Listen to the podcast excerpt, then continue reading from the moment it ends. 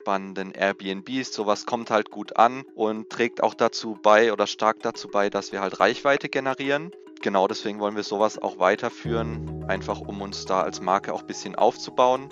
Und selbst darüber kamen jetzt schon einige Anfragen rein, auch über Portale wie TikTok, wo ich vorher selbst gesagt habe, da, da wird sich doch niemand über Immobilien informieren. Marketing, Marketing, organisches Maklergeflüster. Hallo und herzlich willkommen zu einer neuen Folge von Maklergeflüster. Heute habe ich tatsächlich den Robin da von Emotify. Herzlich willkommen. Danke dir, Markus. Hi.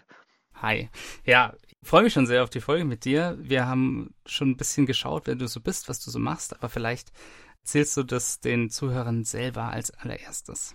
Genau, gerne, gerne. Also, mein Name ist Robin Pelit. Ich bin seit kurzem 26 Jahre alt geworden und habe vor circa einem Jahr die Firma Emotify gegründet. Wir sind in Ettlingen, also in Süddeutschland, ist in der Nähe von Karlsruhe. Und wir wollen so ein bisschen einen moderneren Ansatz reinbringen in die Immobilienbranche, sind aber vom Grundsatz eigentlich so das klassische Maklerunternehmen für Verkauf und Vermietung. Cool. Und so moderneren Ansatz, so in, in welche Richtung geht es bei euch?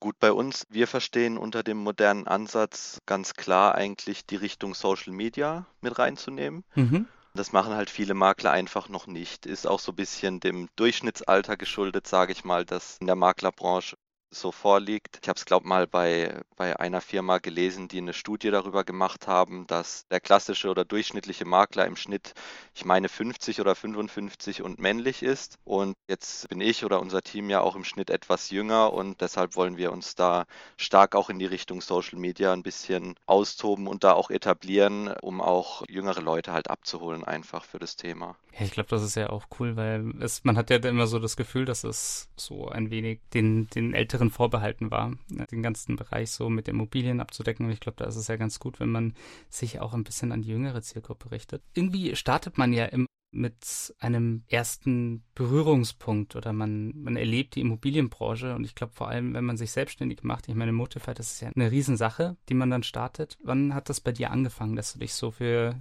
Immobilien interessiert hast? Gut, das kam eigentlich auch recht spät, würde ich sagen. Also so der, der klassische Weg, den du wahrscheinlich auch kennst. Man macht erstmal so die Schule fertig, macht sein Abi und wird so ein bisschen ins kalte Wasser irgendwie geschmissen, wenn man noch nicht ganz klar weiß, was man danach machen möchte. Das heißt, ich habe dann erstmal angefangen, hier in Karlsruhe zu studieren. Es war dann Wirtschaftswissenschaften. Interessiert hat es mich eigentlich nicht, aber man hat halt einfach mal was angefangen. Du kennst es vielleicht und oder war bei ganz vielen auch so bei uns in der Klasse oder so, die Bekannten. Und dann macht man das halt und merkt so, eigentlich macht es einem nicht wirklich Spaß, aber man will halt dann nicht nichts machen, sucht aber die ganze Zeit so ein bisschen die Richtung. Genau, meine Mutter war parallel dazu schon jahrelang eigentlich in der Branche unterwegs, allerdings in der Hausverwaltung. Die hat es also als Teilzeitjob gemacht und sich aber rein um Verwaltung gekümmert, hat jetzt nicht tatsächlich auch Vertrieb gearbeitet und da gab es dann so die ersten Berührungspunkte. Also ich wusste, dass sie in der Branche ist, wusste aber nie so richtig, was sie da eigentlich macht und habe mich ehrlich gesagt recht, also in der Jugend auch nie dafür interessiert. Das kam dann erst recht spät, als ich gemerkt habe, dass mein Studium mir wirklich keinen Spaß macht und ich eine Alternative brauche. Und ja, wie es halt so ist, man brainstormt so ein bisschen und macht mal hier ein Praktikum und mal da. Und dann bin ich auch da in die Firma, in der meine Mutter angestellt war oder auch ist, reingerutscht und habe da auch mal ein Praktikum gemacht. Und da hat es dann halt ab Tag 1, habe ich dann gewusst, also da will ich nicht mehr weg. War dann da, ich meine, eine Woche oder zwei parallel zum Studium im Praktikum und habe danach dann auch sozusagen direkt die, die Festanstellung annehmen können, beziehungsweise auch antreten wollen. Also ich habe dann mein Studium auch abgebrochen, da erstmal angefangen, sozusagen als Quereinsteiger, dann natürlich Möglichkeiten gesucht, wie, wie kann ich mich da halt auch weiterbilden, was ist so der richtige Ansatz, gehe ich da zur IHK und mache da so die, die klassische Schulung oder mache ich eine Ausbildung dann. Ich habe dann das Studium gewählt, Immobilienmanagement, ein Bachelorstudium bei einer Fernhochschule und habe ich dann parallel einfach zum Beruf gemacht und konnte dann so am Anfang halt viel das Backoffice unterstützen und parallel halt mein Studium machen und mit der Zeit dann halt auch so in diese Vertriebsrolle reinwachsen. Das ging dann so ein paar Jahre, bis ich da dann halt auch mich vom Wissen und äh, auch so von der Sicherheit bereit gefühlt habe, da auch raus auf Kundentermine zu gehen, sage ich mal, dass man halt auch das nötige Wissen mitbringt. Natürlich kann man so eine Vermietung vielleicht etwas früher machen, als jetzt eine Immobilie zu verkaufen. Aber da bin ich halt auch der Typ, ich will dann auch erst so ein gewisses Know-how haben, um mich dann da auch ranzutrauen, zu Kunden rauszugehen. Also so bin ich da irgendwie dann doch reingerutscht. Ja, also ich glaube ehrlich gesagt, das ist ja auch vergleichsweise relativ geplant und bewusst gemacht, weil viele und das ist, glaube ich, ja auch so die Hauptkritik, die man irgendwie so in unserer Branche sieht, ähm, dass man sagt, ja, so für einen Maklerschein musst du ja eigentlich letztendlich da nur das beantragen und dann bist du total schnell Makler. Und bei dir ist es ja schon so, dass du gesagt hast, ja, ich hatte schon einen Background, ich bin damit aufgewachsen, ich habe das studiert. Hast du auch das Gefühl, das hebt euch so ein bisschen ab im Moment? Gut, also da musst du auch unterscheiden. Wenn ich jetzt angestellt bin bei einer Firma, dann habe ich ja eher so eine, so eine Nachweispflicht. Korrigiere mich, wenn ich da falsch liege auf dem aktuellen Stand. Da mhm. ändert sich rechtlich ja auch ziemlich viel.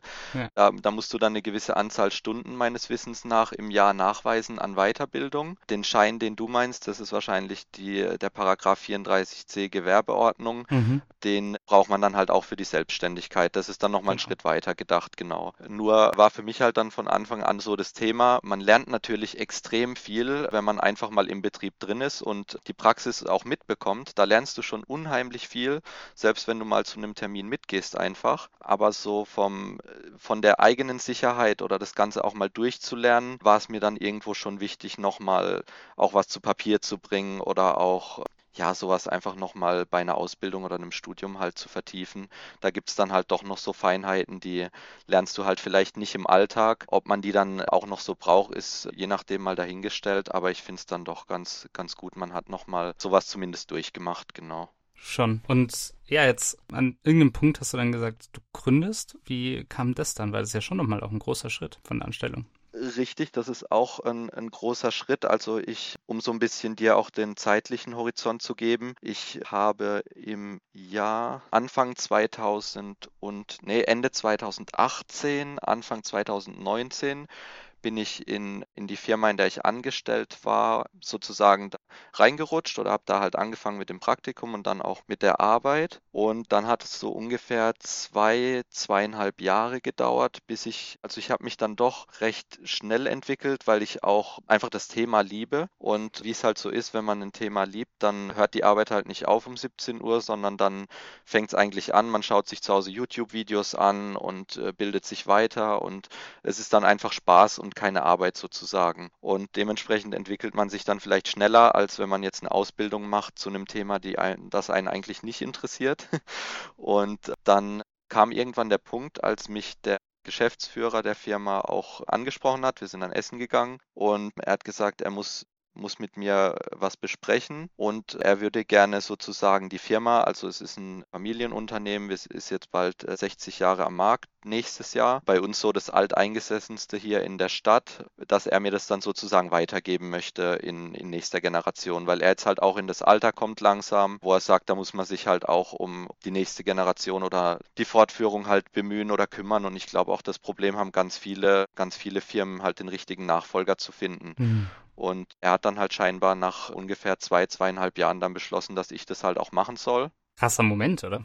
Genau, also das war wirklich, hat mich dann schon überwältigt und auch stolz gemacht, muss ich sagen. Also bei diesem Essen, wie er, wie er mir das auch gesagt hat, war halt sehr schön und war wirklich also eine Erinnerung, sage ich mal. Und dann war das eigentlich für mich auch direkt so klar. Also es war so ein bisschen fragend, würdest du das machen? Wäre das überhaupt eine Option? Und dann war das für mich aber ganz klar, natürlich würde ich das auch machen wollen. Hab gesagt, ich muss mich dann da auch natürlich noch entwickeln, aber über die Zeit kriege ich das auf jeden Fall hin, dass ich da überzeugt davon bin. Und für ihn war es dann halt auch so ein bisschen bisschen das Thema, sich abzusichern, weil gerade in unserer Branche entwickeln sich halt viele fest angestellt bei einer Firma und nehmen sich danach irgendwie einen Freund oder einen Finanzierer oder äh, jemand ähnlichen oder jemand aus einer ähnlichen Branche, die halt gut zusammenarbeiten und gründen dann halt zusammen und dann ist man halt weg. Und das war halt natürlich auch so ein Gedanke. Er hat mir das halt auch von Anfang an sehr offen kommuniziert, dass er sich halt davor auch schützen möchte, weil es jetzt umso mehr ich dann eingebunden wurde, auch immer schwieriger wird für ihn, mich dann da irgendwie rauszunehmen oder wenn ich dann halt weg wäre. Natürlich ist jeder irgendwo ersetzbar, aber wenn man halt dann eingearbeitet ist, dann macht es halt einfach auch Sinn. Da war dann auch so ein bisschen die Sorge, ich könnte ja mit meiner Mutter zusammen dann was gründen sozusagen, würde sich ja anbieten, weil sie ja auch bei der Firma angestellt war. Natürlich in der Verwaltung, aber es, zu zweit ist es dann halt doch nochmal einfacher und wenn ich weg bin, wäre wahrscheinlich halt meine Mutter gleich mit weg. Und genau,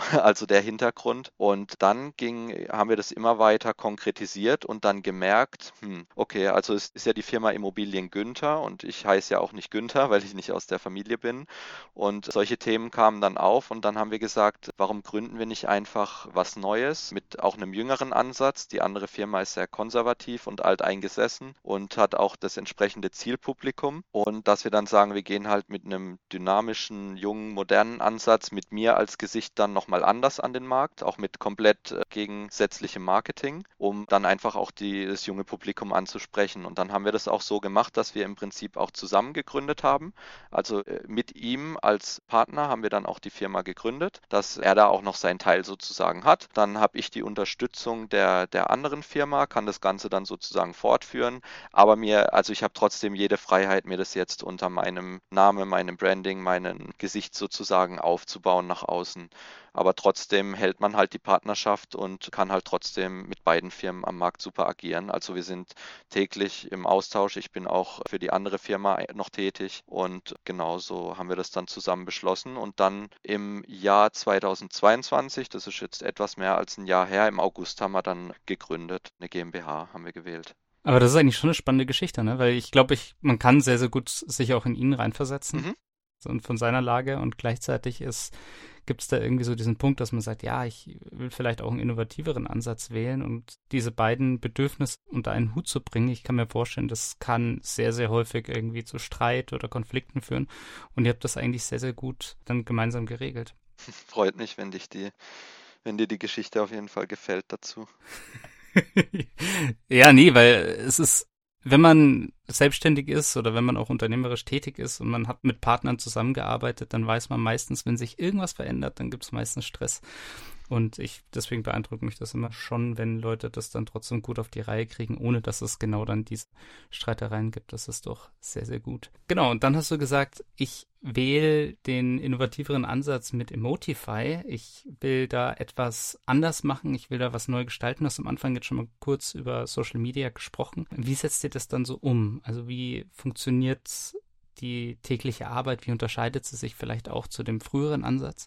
Kannst du vielleicht da noch ein bisschen was zu erzählen? Ja, natürlich. Also wir haben von Anfang an uns als Ziel gesetzt, dass wir halt auf Social Media sehr präsent sind. Mhm. Das heißt, konkret gesagt, auf Instagram ist natürlich so die für uns aktuell wichtigste Plattform Instagram, YouTube. Wir machen auch Content in Form von langen Videos auf YouTube und natürlich auch Shorts, bedienen aber auch TikTok, Facebook, LinkedIn, Xing und X heißt ja mittlerweile. Also die bedienen wir alle auch mit unserem frühere Twitter. Genau, also frühere Twitter bedienen wir alle eigentlich mit unserem Content, natürlich jeweils aufs Portal auch ein bisschen abgestimmt und vermarkten auch unsere Objekte darüber tatsächlich. Also nicht ausschließlich. Wir wählen auch noch ImmoScout als Partner, um zu inserieren. Aber unser Ansatz war halt, oder ist auch nach wie vor auf den sozialen Medien halt Aufmerksamkeit zu erregen und so eine gewisse Reichweite zu generieren. Da sind wir natürlich noch dran. Wir sind noch lange nicht an, an dem Ziel angelangt, wo wir hinwollen. Aber wir merken mittlerweile schon, dass umso größer die Reichweite wird, auch viel mehr Angebote von außen oder Tippgeber oder wie auch immer Kunden mit Beratungsbedarf auf uns zukommen oder wie jetzt du mit, mit dem Podcast. Solche Möglichkeiten bekommt man halt dann nur über Social Media. Natürlich kann man auch Netzwerken auf Offline-Veranstaltungen. Da sind wir natürlich auch dabei, aber insgesamt haben wir halt gedacht, online ist einfach der Zeitgeist im Moment und wenn, wenn man da halt eine Reichweite aufbaut, dann haben wir halt super Chancen, auch die dann zu nutzen, um unsere Immobilien, die wir verkaufen oder vermieten, noch besser an die gewünschten Kunden eben zu bringen. Mhm. Wie, wie macht ihr das so? Also wie, wie gestaltet ihr so euren Content?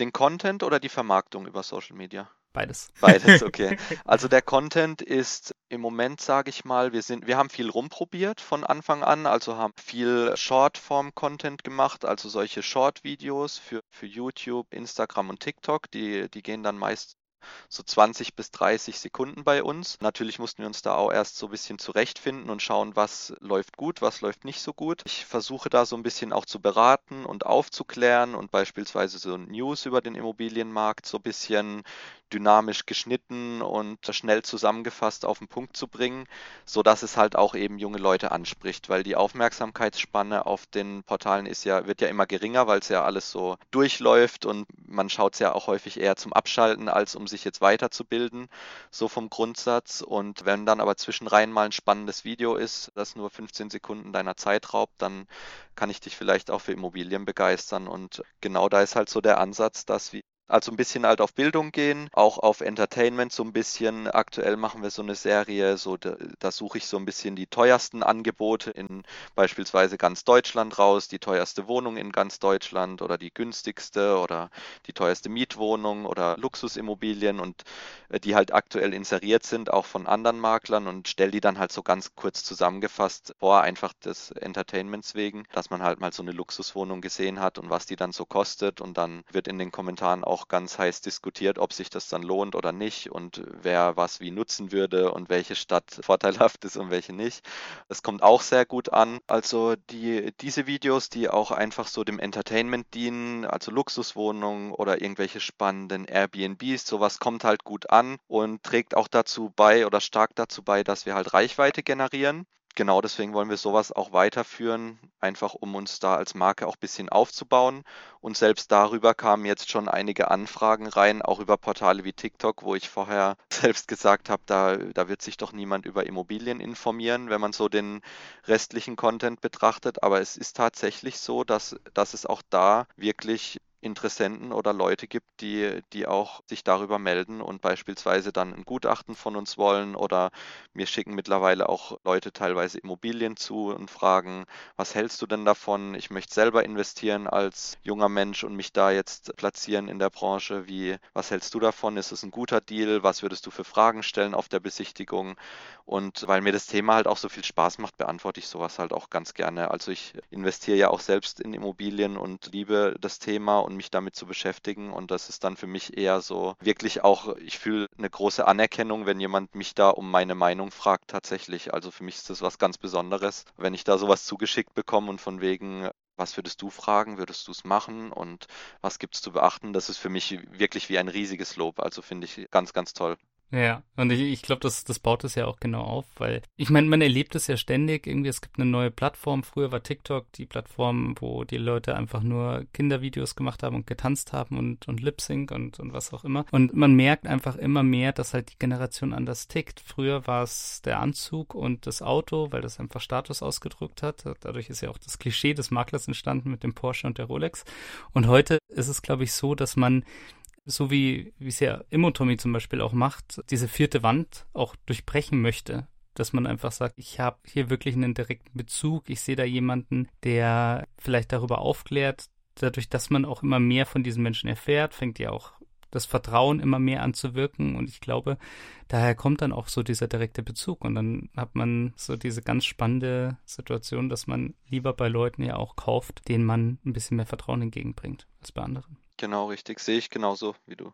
Cool. Und ich, ich bin da auch sehr, sehr gespannt, wie, wie sich das verändert. Hast du auch so das Gefühl, dass das so eine Art ist, wie du allen Generationen dann das Thema zugänglich machst? Weil darüber haben wir ja schon am Anfang kurz gesprochen, dass du gesagt hast, du möchtest das eigentlich jeder Generation zugänglich machen und dadurch eröffnest du das auch den Jüngeren? Ja, auf jeden Fall, würde ich behaupten. Also mich haben mittlerweile auch jüngere Leute angesprochen und gefragt, ja, wie finde ich jetzt den Einstieg oder wo soll ich denn am besten nach einem Objekt suchen und wie läuft so eine Finanzierung ab, wie läuft so der Kauf ab. Also ich glaube schon, dass man, wenn dann über Social Media auch die, dieses jüngere Publikum erreicht. Anders sehe ich es schwierig. Du hast ja leider viel zu wenige Berührungspunkte ansonsten mit der Immobilienbranche. Bei den meisten geht es dann erst schon im Erwachsenenalter los, wenn die dann von zu Hause ausziehen und sich eine Mietwohnung suchen. Das ist ja oft so der erste Step oder eine WG von mir aus. In der Schule kriegst du da oder bei mir zumindest nicht viel mit von, von der Richtung, wie was beachte ich jetzt bei einem Mietvertrag, wie kaufe ich eine Immobilie, war ja ganz weit weg. Also da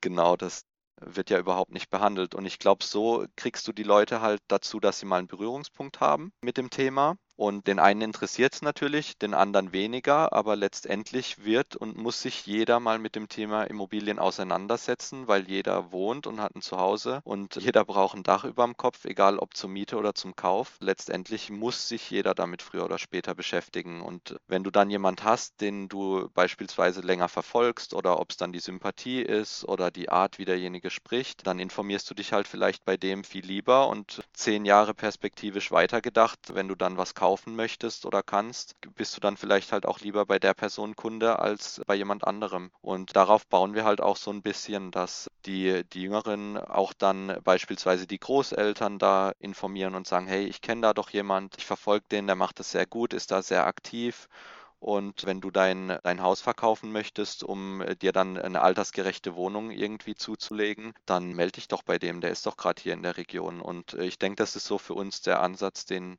den wir halt verfolgen. Hast du da das Gefühl, dass das sich generell bei uns in der Branche so ein bisschen verändert in die Richtung? Ja, also seit ich, seit wir gegründet haben oder ich immer mehr damit beschäftige, werden mir natürlich selbst durch meine Bubble sozusagen auf Instagram auch immer mehr kleinere Maklerunternehmen gezeigt oder äh, vorgestellt oder Influencer auch, die, die jetzt in die Richtung gehen. Aber meiner Meinung nach ist es doch noch eine absolute Nische. Also es gibt dann doch nicht die Masse oder überhaupt keinen Vergleich zu, zu Fitness-Influencern oder sonstigen Themen, die halt auch wichtig sind und im Trend. Aber da sind wir doch noch weit hinten dran. Und ich glaube, da habe ich auch noch gute Chancen, mich da auch irgendwo mit zu platzieren als einer der ja, Branchenteilnehmer.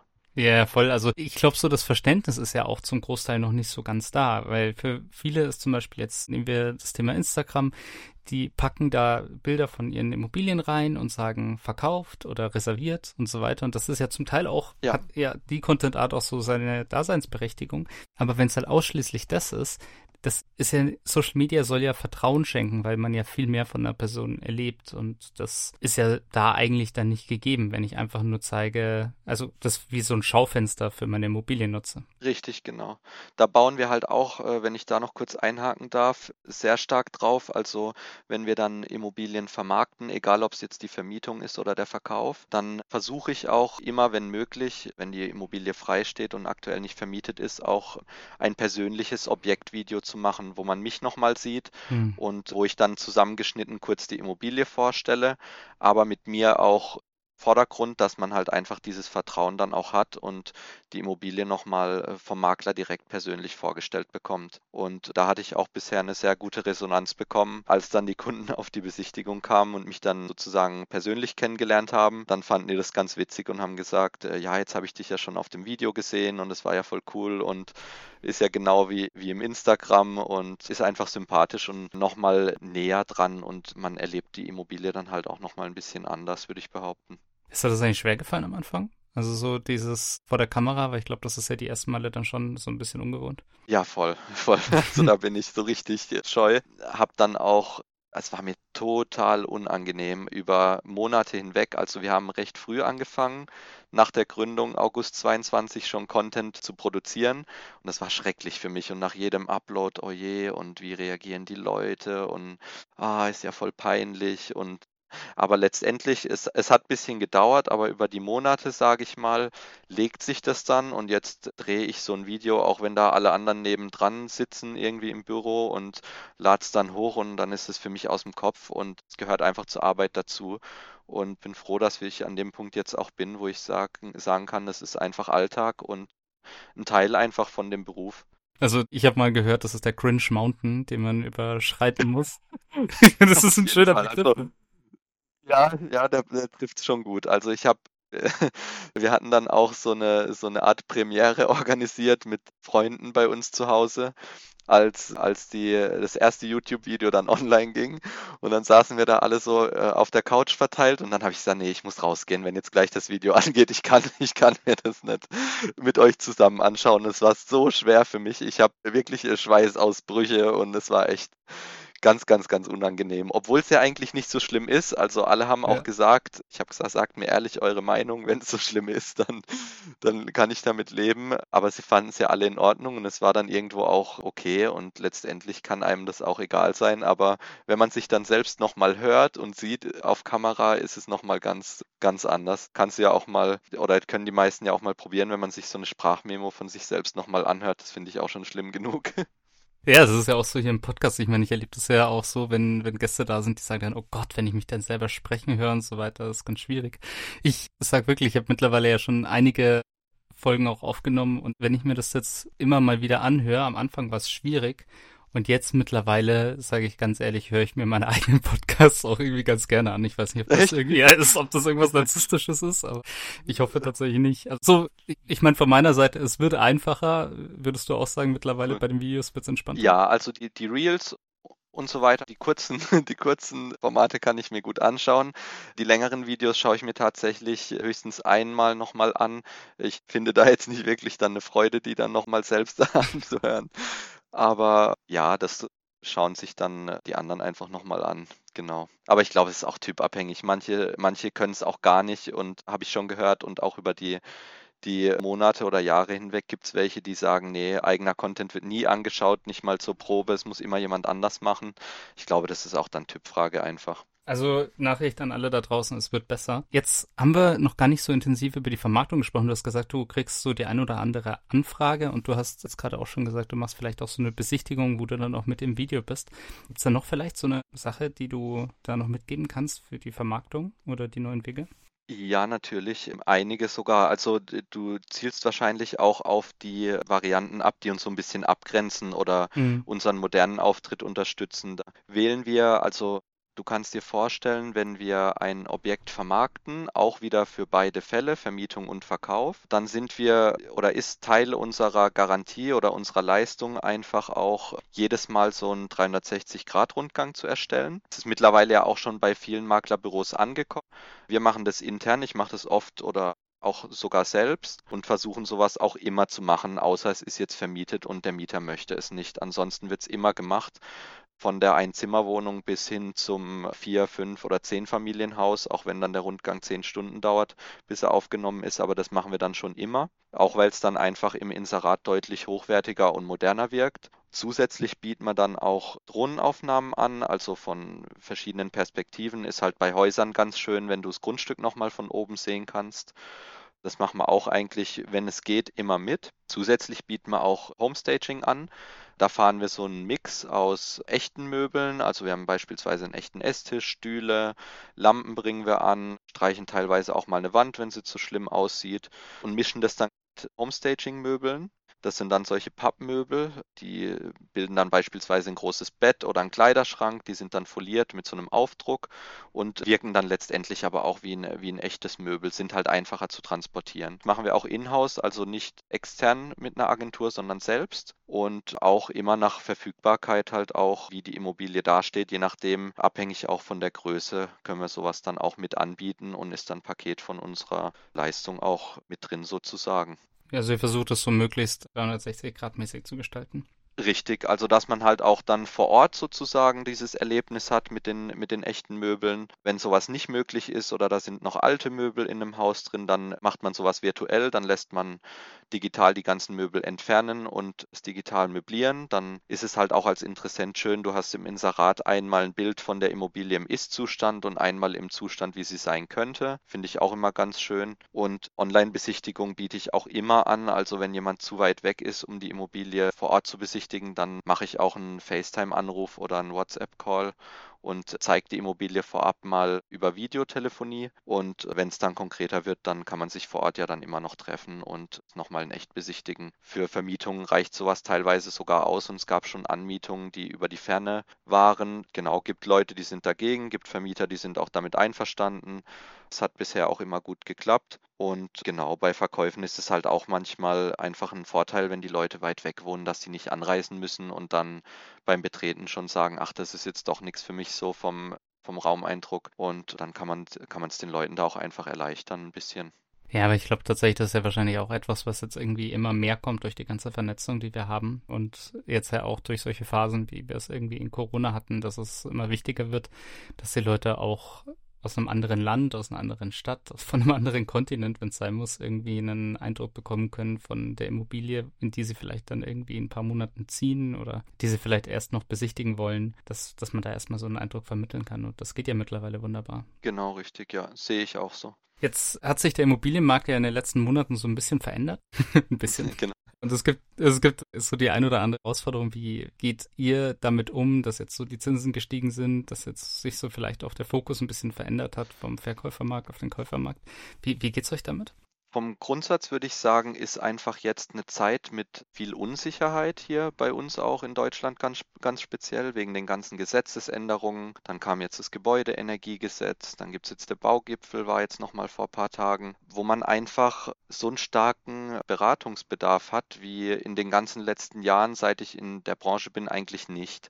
Da gab es stetig nur den Aufwärtstrend und die Preise wurden immer teurer, die Zinsen wurden gefühlt immer günstiger und man hatte bei jeder Besichtigung direkt, also hier bei uns in der Region, mehrere Kaufzusagen und es wurde sich meist sogar überboten sogar. Also es war echt der Wahnsinn. Im Moment ist es halt eben durch diese Unsicherheit und äh, weil viele nicht Bescheid wissen, was gibt es jetzt zu beachten zum Thema Heizung, wie gehe ich jetzt so eine Sanierung an, wie mache ich so einen Sanierungsfahrplan, wen brauche ich dafür, Handwerker sind ausgebucht, Preise steigen, Baukosten steigen. Ist einfach so eine Unsicherheit drin, wo ich denke, im Moment ist es einfach extrem wichtig, die ganzen Kunden oder Marktteilnehmer an sich auch aufzuklären und da so ein bisschen Wissen in, in die ganze Branche zu bringen und Übersicht zu schaffen. Wir versuchen das auch über Social Media. Haben wir beispielsweise auch eine schöne Geschichte, eine Anfrage bekommen von einem Energieberater hier bei uns in der Stadt und er wollte sich auch mit uns partnern und zusammenschließen, um eben den Kunden dann auch die Vorteile zu bieten. Also wir, wir können halt beide davon profitieren. Er kann uns für, für Bestandsgebäude, die saniert werden müssen, so eine Art kurzen Sanierungsfahrplan ausstellen. Zum Beispiel wenn du es konkret wissen möchtest, so bei Haus X müssen die Fenster, das Dach, die Heizung und beispielsweise die Böden gemacht werden.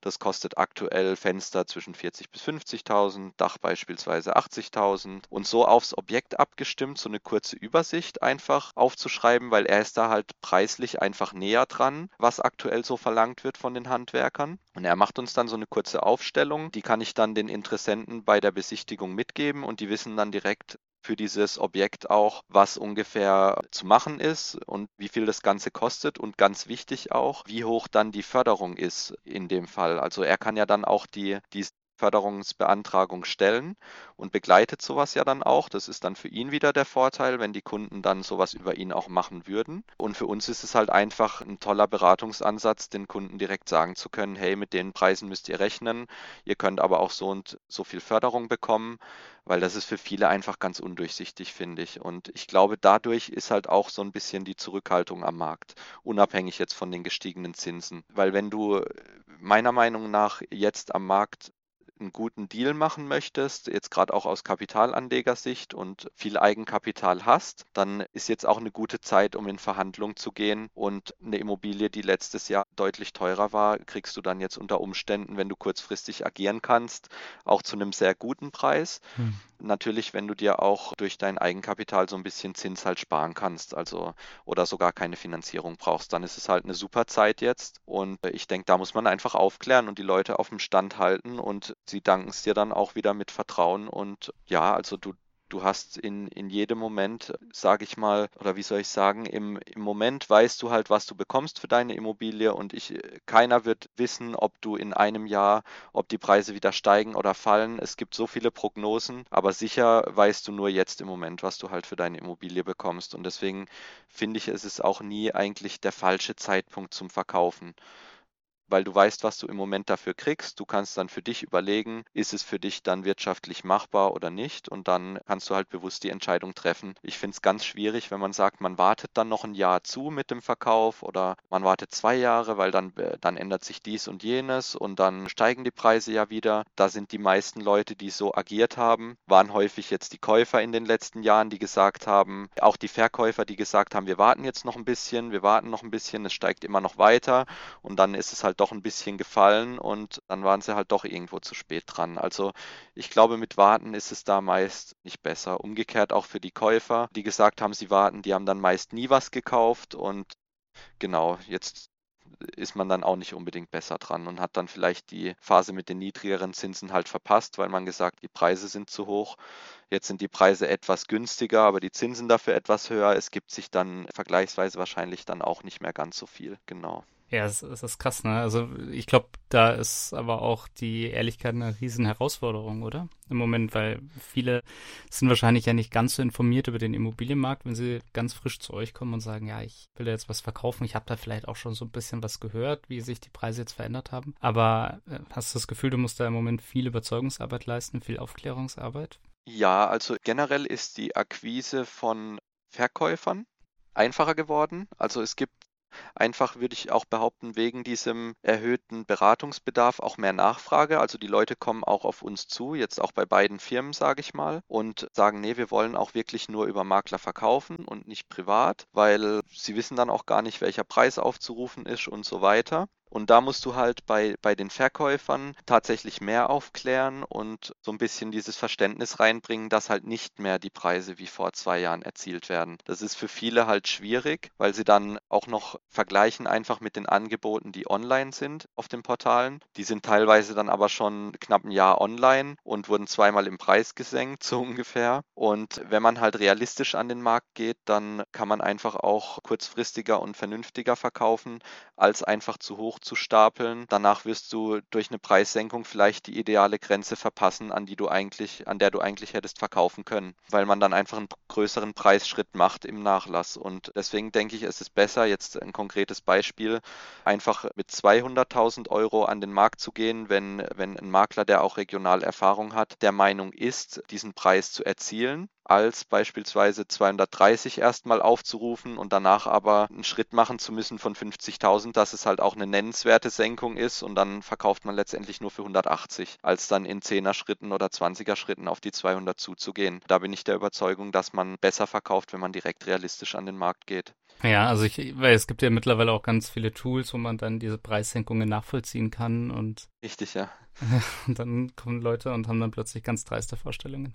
Gibt's auch, ja gibt's auch. Gibt's so aus deiner Erfahrung, die du jetzt mittlerweile hast, also sowohl natürlich früher, als du noch diese reine Anstellung hattest, gab es das bei Günther Immobilien, aber jetzt auch bei Motify, gab es noch irgendeine besondere Geschichte, an die du gerne zurückdenkst? Eine besondere Geschichte, also ein, ein Erfolg meinst du, oder? Mhm, genau.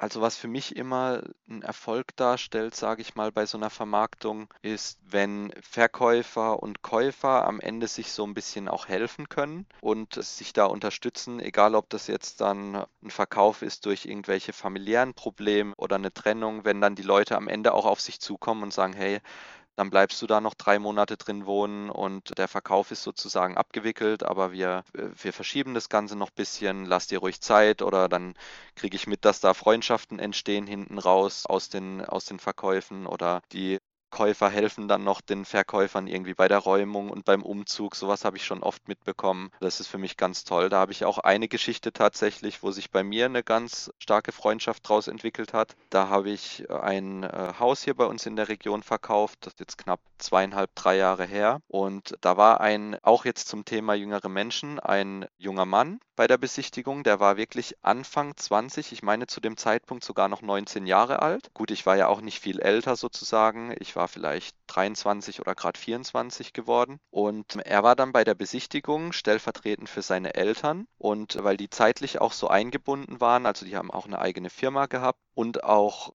so von, von der ganzen Abwicklung nicht die Zeit hatten, sich da einzudenken, hat er das alles in die Hand genommen, hat nochmal mit denen besichtigt und dann wirklich komplett die ganze Abwicklung finanzierungsseitig und auch noch Termine mit einem Gutachter von der Bank in die Hand genommen und das habe hab ich dann mit ihm zusammen halt so ein bisschen gemacht und war dann auch tatsächlich erfolgreich und die haben dann auch das Haus bekommen und gekauft und dann letztendlich auch saniert und werden da dann auch wohnen wollen. Und da hat sich dann auch eine Freundschaft bei uns entwickelt. Also wir sind jetzt noch täglich im Kontakt, treffen uns privat und kennen jetzt auch die Familie. Und das war auch so ein Erfolg, wo ich gedacht habe, wow, jetzt durch seine Eltern oder auch dadurch hat er mir dann auch immer wieder gesagt, dass ich halt jung bin und das Ganze so interessant gemacht habe.